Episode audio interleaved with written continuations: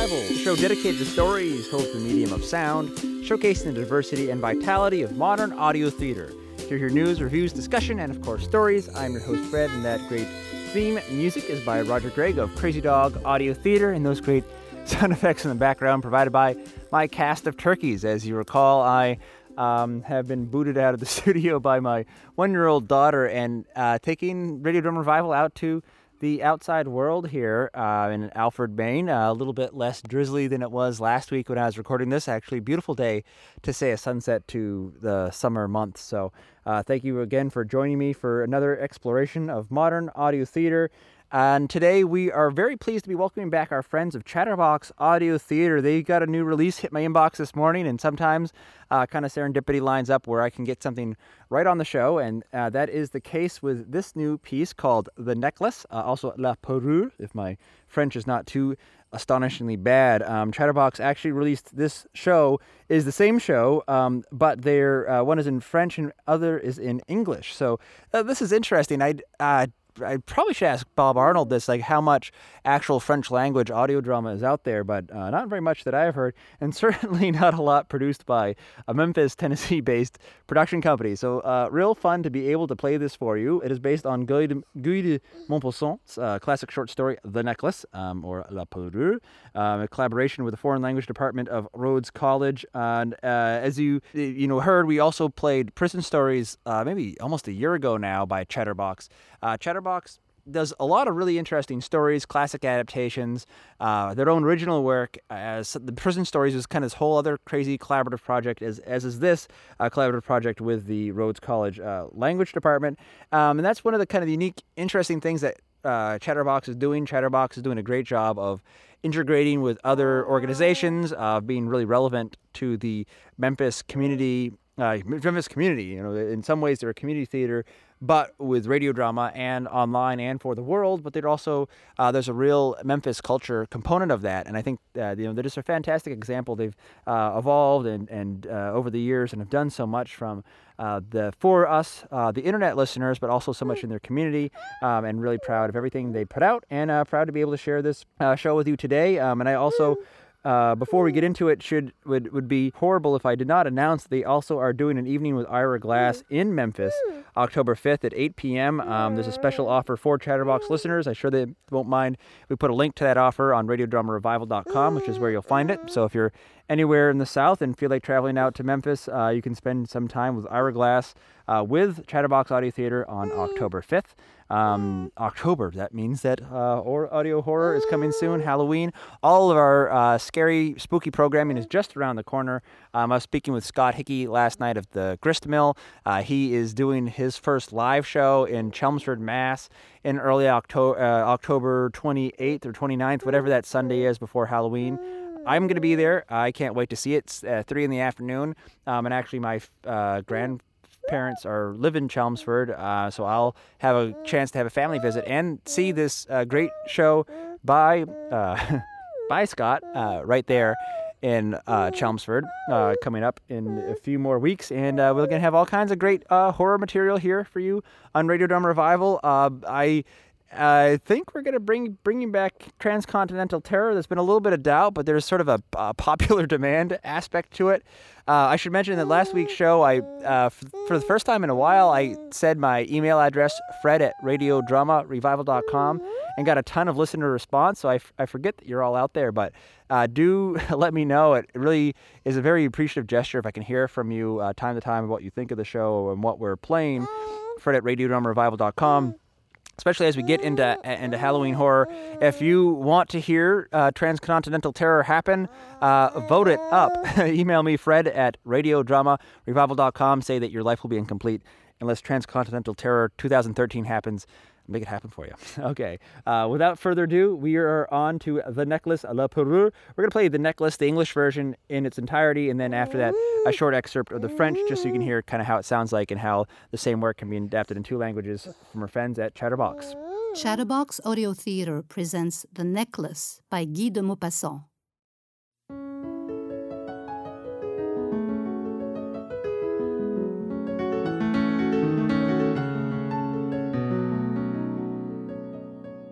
She was one of those pretty and charming girls born, as if by some error of fate, into a family of minor civil servants. She had no dowry, no expectations, no means of meeting a man of wealth and distinction who would understand, love, and wed her. So she let herself be married off to a low level clerk in the Ministry of Education. Her tastes were simple, for she had never been able to afford anything better, but she was unhappy as if she had married beneath her station. Women have neither caste nor class, and if they are not of noble birth, they can still use their beauty, grace, and charm as calling cards. A woman's natural guile, her instinctive elegance, and her talent for repartee are her only marks of rank, so that a poor girl with no lineage may easily be on a level with the highest lady in the land.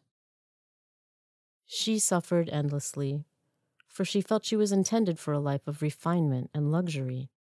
She suffered because of the run-down apartment they lived in, the peeling walls, the battered chairs, and the ugly curtains. All these things, which other women of her station may not even have noticed, tormented her and insulted her pride. The spectacle of the young Breton girl who did the household chores stirred sad regrets and impossible fancies. She dreamed of silent antechambers hung with oriental tapestries, lit by tall, bronze candelabras, and of two tall footmen in knee breeches dozing in the huge armchairs, overcome by the heavy heat of the stove. She dreamed of vast drawing rooms dressed with antique silks, exquisite pieces of furniture displaying priceless ornaments, and of small, charming, perfumed sitting rooms created just for tea time gatherings of one's most intimate friends, who would be the most famous and sought after personalities of the day, men whose attentions were much coveted and desired by all women. When she sat down to dinner at the round table covered with a three day old cloth, opposite her husband, who always lifted the lid of the soup tureen and declared delightedly, Ah, beef stew. Splendid. There's nothing I like better than a nice stew. She dreamed of elegant dinners, gleaming silverware, and of being surrounded by hanging tapestries representing mythical characters and strange birds in enchanted forests. She dreamed of exquisite dishes served on fabulous china plates, of hearing flirtatious compliments whispered into her ear while she maintained an inscrutable smile and ate the rosy flesh of a trout or the delicate wings of a grouse. She had no fine dresses, no jewelry, nothing. And that was all she cared about. She felt that she had been made for such things. She would have given anything to be noticed, to be envied, to be attractive and in demand. She had a rich friend, a classmate from her convent school, on whom she never called now, for she was always so unhappy when she returned home. For days on end, she would weep tears of sorrow, regret, despair, and anguish. One evening, her husband came home, looking highly pleased with himself, holding a large envelope. Look, I have something for you.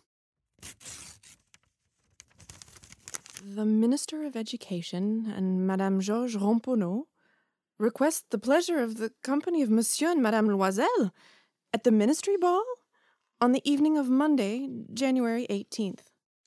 What do you want me to do with this? Why, darling, I thought you'd be pleased. You never go anywhere, and it's an opportunity, a splendid opportunity. I had the hardest time getting a hold of an invitation. Everybody's after them. They're very much in demand, and not many are handed out to us clerks.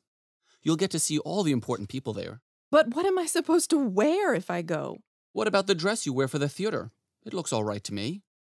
The words died in his throat. He was totally disconcerted, dismayed by the sight of his wife, who had begun to cry. Two large tears ran slowly down from the corners of her eyes towards the sides of her mouth. What's the matter? What's the matter with you? Making a supreme effort, she controlled her tears and, wiping her damp cheeks, replied in a calm voice Nothing's the matter. It's just that I haven't got anything to wear, and so I can't go to this ball. Give the invitation to one of your colleagues with a wife who's better off for clothes than I am. Please, Mathilde. What would it cost to get something suitable that would do for other occasions? Something fairly simple. She thought for a few moments, working out a budget in her mind, but also wondering how much she could decently ask for, without drawing an immediate refusal and a horrified protest from her husband, who was careful with his money. I can't say precisely, but I, I believe I could do it on 400 francs. He turned slightly pale, for this was exactly the amount he had been saving to buy himself a shotgun for the following summer. He had planned on joining some friends who spent their Sundays shooting larks in the lowlands of Nanterre. Very well. I'll give you your 400 francs, but try to find a nice dress.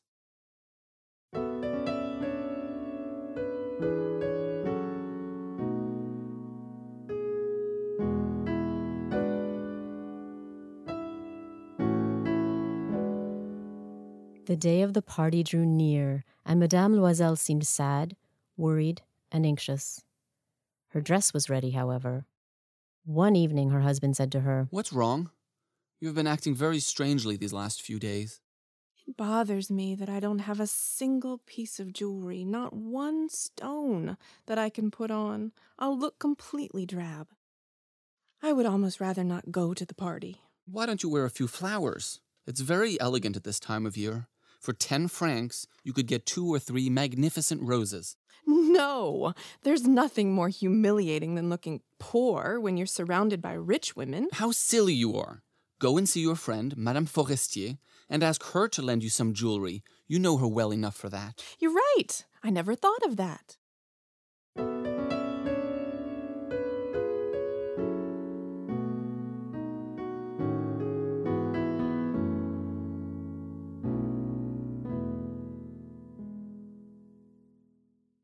The next day, she called on her friend and told her all about her problem. Madame Forestier went over to her dressing table, took out a large box, brought it over, unlocked it, and said, Choose whatever you like. At first, she saw some bracelets, then a string of pearls, and a Venetian cross made of gold and gems of exquisite workmanship. She tried on a few necklaces before the mirror hesitating, reluctant to take them off and give them back.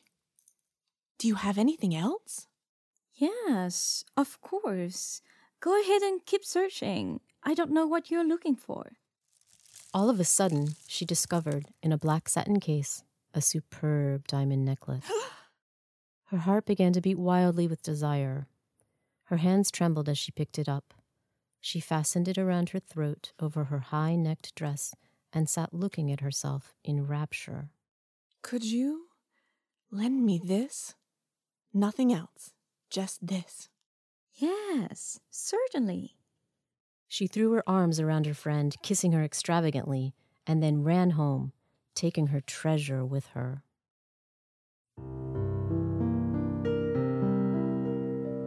The day of the party arrived. Madame Loisel was a success. She was the prettiest woman there, elegant, graceful, radiant, and wonderfully happy. All the men looked at her, inquired who she was, and asked to be introduced. All the cabinet secretaries and undersecretaries wanted to waltz with her. Even the minister noticed her. She danced ecstatically, wildly, intoxicated with pleasure, giving no thought to anything else in the triumphant celebration of her beauty and her glorious success. She floated on a cloud of happiness made up of the universal homage and admiration she received, of the desire she had aroused, and the sense of complete victory, so sweet to a woman's heart. She left at about four in the morning. Since midnight, her husband had been dozing in a small, empty side room with three other gentlemen whose wives were having a wonderful time. He helped her put on the coat, which he had fetched when it was time to go, a commonplace everyday coat, strikingly at odds with the elegance of her dress. It brought her down to earth, and she was anxious to hurry away in order to avoid being noticed by the other women who were wrapping themselves up in their rich furs. Wait, wait! You'll catch cold outside. Let me go and catch a cab. But she refused to listen to him and ran quickly down the stairs. When they were outside in the street, there was no cab in sight. They began looking for one, hailing all the cabbies they saw driving by in the distance. They walked down to the River Seine in desperation, shivering with cold. At last, they found on the embankment one of those age old hackney cabs which only emerge in Paris after dark, as if ashamed to parade their poverty in the full light of day. It brought them back to their front door in the Rue des Martyrs, and they sadly walked up to their apartment. It was all over for her. And he was thinking he would have to be back at the ministry at 10. Standing in front of the mirror, she took off the coat she had been wearing over her shoulders to get one last look at herself in all her glory. But suddenly she gave a cry. Oh, The necklace was no longer around her neck. I, I, Madame Forestier's necklace, I, I don't have it anymore. What? How? But that's impossible. They searched in the pleats of her dress, in the folds of her coat, and in her pockets. They looked everywhere. They could not find it. Are you sure you still had it on you when you left the ballroom? Yes, I remember touching it in the entrance hall. But if you had lost it in the street, we'd have heard it fall. So it must be in the cab. That's right. That's probably it. Did you get the cab's number? No. Did you happen to notice it? No. They looked at each other in total dismay. Finally, Loisel started to get dressed again, I'm going to go back the way we came to see if I can find it. and he went out. She remained as she was, still wearing her evening gown, not having the strength to go to bed, sitting disconsolately on a chair by the empty grate, her mind a blank. Her husband returned at about seven o'clock. He had found nothing. He went to the police station, to the newspapers where he advertised a reward, toward the cab companies, and tried every possible place where the faintest of hopes compelled him to go. She waited for him all day long in the same distracted condition, thinking of the appalling catastrophe that had befallen them. Loisel came back that evening, his face lined and pale. He had not come up with anything. You'll have to write to your friend and tell her you broke the clasp on her necklace and that you are getting it repaired. That'll give us time to work out what we'll have to do next. She took down his dictation.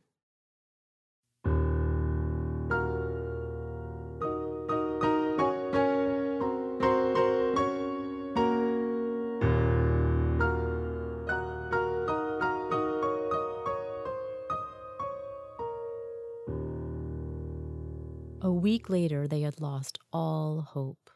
We must see about replacing the necklace. The next day, they took the case in which the necklace had come and called on the jeweler whose name was inside. He looked through his registry and told them that he was not the one who had sold it and that he must have only supplied the case. They then went from jeweler to jeweler looking for another necklace just like the first one, trying to remember it, both of them ill with remorse and worry. In a shop in the Palais Royal, they found a string of diamonds that seemed to them completely identical to the one they were looking for. It was worth 40,000 francs. The jeweler was prepared to let them have it for 36,000. They asked him not to sell it for 3 days. And they got him to agree to take it back for 34,000 if the one that had been lost had been returned before the end of February. Loisel had 18,000 francs, which his father had left him. He would have to borrow the rest. He borrowed the money. A thousand francs here, 500 there. Sometimes he borrowed five louis, other times as little as three. He signed promissory notes. agreed to pay exorbitant rates of interest. Did business with usurers. And the whole tribe of moneylenders. He mortgaged the rest of his life, signed papers without knowing if he would ever be able to honor his commitments, and then, sick with worry about the future, frightened by the grim poverty which stood ready to pounce, and by the prospect of the physical deprivation and mental torture laying ahead, he went to the jeweler's to get the new necklace and put down on the counter 36,000 francs.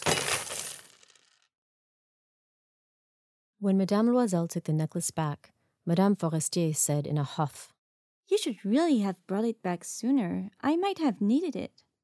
She did not open the case as her friend had feared she might. If she had noticed the substitution, what would she have thought? What would she have said? Would she not have taken her for a thief?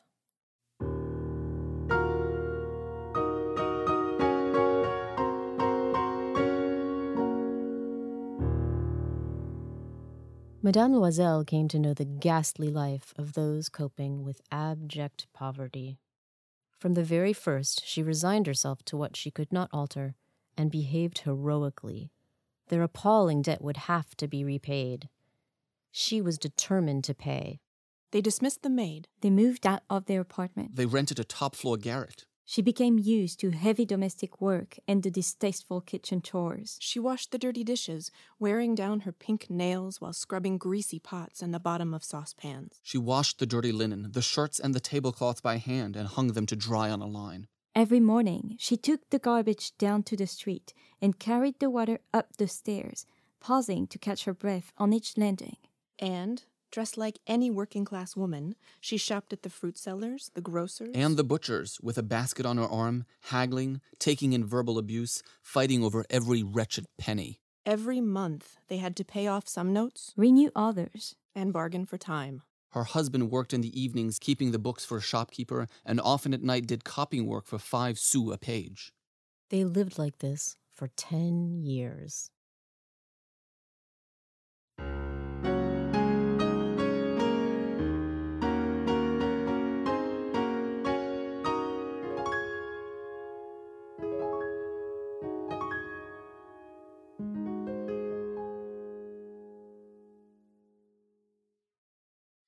At the end of 10 years, they had repaid everything, every single franc, including the creditor's charges and the accumulation of compounded interest. Madame Loisel looked old now.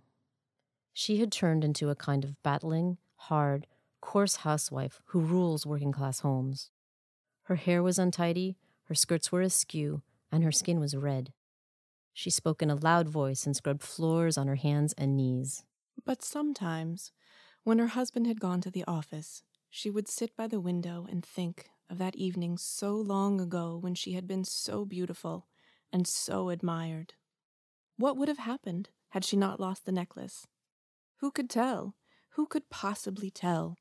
Life is so strange, so fickle. How remarkable that the slightest little thing can make or break us. One Sunday, needing a break from her heavy working week, she went out for a walk on the Champs Elysees. Suddenly, she caught sight of a woman pushing a child in a stroller. It was Madame Forestier, still young, still beautiful, and still attractive. Madame Loisel felt apprehensive. Should she speak to her? Yes, certainly. Now that she had paid in full, she would tell her everything. Why not? She went up to her. Hello, Jeanne. The friend didn't recognize her and was taken aback at being addressed so familiarly by a common woman in the street. But I'm I'm sorry. I don't know. There's some mistake. No mistake. It's me, Mathilde Loisel. But my poor Mathilde, how you have changed. Yes, I've been through some hard times since I last saw you. Very hard times. And it was all on your account. On my account? Whatever do you mean? Do you remember that diamond necklace you lent me to go to the ministry ball? Yes. What about it? Well, I lost it. Lost it. But you returned it to me. No, I returned another necklace just like it. And for the last 10 years, we've been paying for it. You know, it wasn't easy for us. We had nothing. But it's over now and done with, and I'm very glad indeed. You mean you bought a diamond necklace to replace mine? Yes, and you never noticed the difference, did you? They were exactly alike. Mathilde smiled a proud, innocent smile. Madame Forestier looked very upset, and taking both her hands, she said, Oh, my poor Mathilde. But it was only a fake, an imitation. It could not have been worth much more than five hundred francs.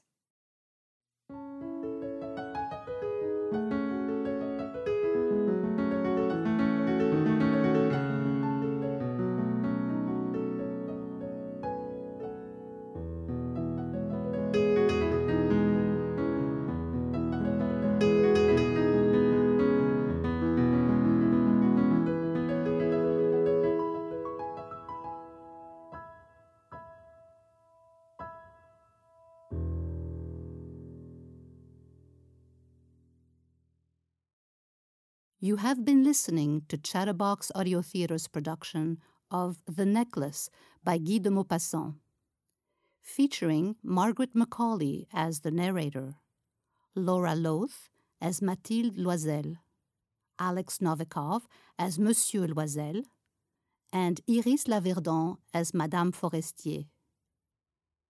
Music by Catherine Whitfield. Sound effects by Iris Laverdon. Produced by Robert Arnold. Adapted and directed by Shira Malkin and Karen Strawn. Elle fut This sainte, is Shira ne pouvant être parée, mais malheureuse comme une déclassée, car les femmes n'ont point de caste ni de race, leur beauté, leur grâce et leur charme leur servant de naissance et de famille, leur finesse native, leur instinct d'élégance, leur souplesse d'esprit sont leur seule hiérarchie et font des filles du peuple les égales des plus grandes dames. Elle souffrait sans cesse, se sentant née pour toutes les délicatesses et tous les luxes. Elle souffrait de la pauvreté de son logement, de la misère des murs, de l'usure des sièges, de la laideur des étoffes. Toutes ces choses, dont une autre femme de sa caste ne se serait même pas aperçue, la torturaient et l'indignaient. La vue de la petite Bretonne qui faisait son humble ménage éveillait en elle des regrets désolés et des rêves éperdus. Elle songeait aux antichambres muettes, capitonnées avec des tentures orientales éclairées par de hautes torchères de bronze, et aux deux grands valets en culottes courtes qui dorment dans les larges fauteuils, assoupis par la chaleur lourde du calorifère. Elle songeait aux grands salons vêtus de soie ancienne, aux meubles fins portant des bibelots inestimables, et aux petits salons coquets, parfumés, faits pour la causerie de cinq heures avec les amis les plus intimes, les hommes connus et recherchés dont toutes les femmes envient et désirent l'attention. Quand elle s'asseyait pour dîner, devant la table ronde couverte d'une nappe de trois jours, en face de son mari qui découvrait la soupière en déclarant d'un air enchanté Ah, le bon pot-au-feu. Je ne sais rien de meilleur que cela. Elle songeait au dîner fin, aux argenteries reluisantes, aux tapisseries peuplant les murailles de personnages anciens et d'oiseaux étranges au milieu d'une forêt de féerie. Elle songeait aux plats exquis servis en des vaisselles merveilleuses, aux galanteries chuchotées et écoutées avec un sourire de sphinx, tout en mangeant la chair rose d'une truite ou des ailes de gelinotte. Elle n'avait pas de toilette, pas de bijoux, rien. Et elle n'aimait que cela. Elle se sentait faite pour cela. Elle eut tant désiré plaire, être enviée, être séduisante et recherchée. Elle avait une amie riche, une camarade de couvent qu'elle ne voulait plus aller voir, tant elle souffrait en revenant. Et elle pleurait pendant des jours entiers, de chagrin, de regret, de désespoir et de détresse. And that was The Necklace, uh, followed immediately by a short clip from La Perrure, the French version of the same tale by Guy de Montbosson, uh, produced by Chatterbox Audio Theatre in collaboration with Rhodes College. Hope you enjoyed that. Of course, chatterboxaudio.org for more of their shows. Um, Chatterbox has done a ton of great stuff. They've also do their own Halloween programming. Uh, October is coming up. Um, and uh, yeah, great picks. I will try to get some short list of great horror material from our archives to share with you. A lot of people have asked about that. There is, of course, a lot of horror in our archives without us even doing the new stuff, which we will be releasing for you here in a couple more weeks. Uh, I do have one more week of September before that happens, uh, but we will uh, can't wait for October. It's kind of our uh, the, the, the quintessential radio drama time of year. It is our favorite season, uh, so looking forward to that as we do every year. And of course, uh, 200 plus hours of archives at radiodramarevival.com. Follow us on Twitter at radiodrama, facebook.com forward slash radiodrama revival, and search iTunes or Stitcher for Radio Drama Revival. Um, love to get your reviews, comments, uh, pluses, minuses uh, posted there. Get more people listening to this wonderful thing called modern audio theater. And that's a wrap for this week. Radio Drama Revival is produced by yours truly, Fred Greenhalgh. Copyright of individual shows remains that are original producers, but do please share this show as far and widely as you'd like. Radio Drama Revival originates in on-air radio at WMPG FM. It is podcast at radiodramarevival.com as labor of love. Till next time, keep your mind and your ears open. Thanks for tuning in and have a great week.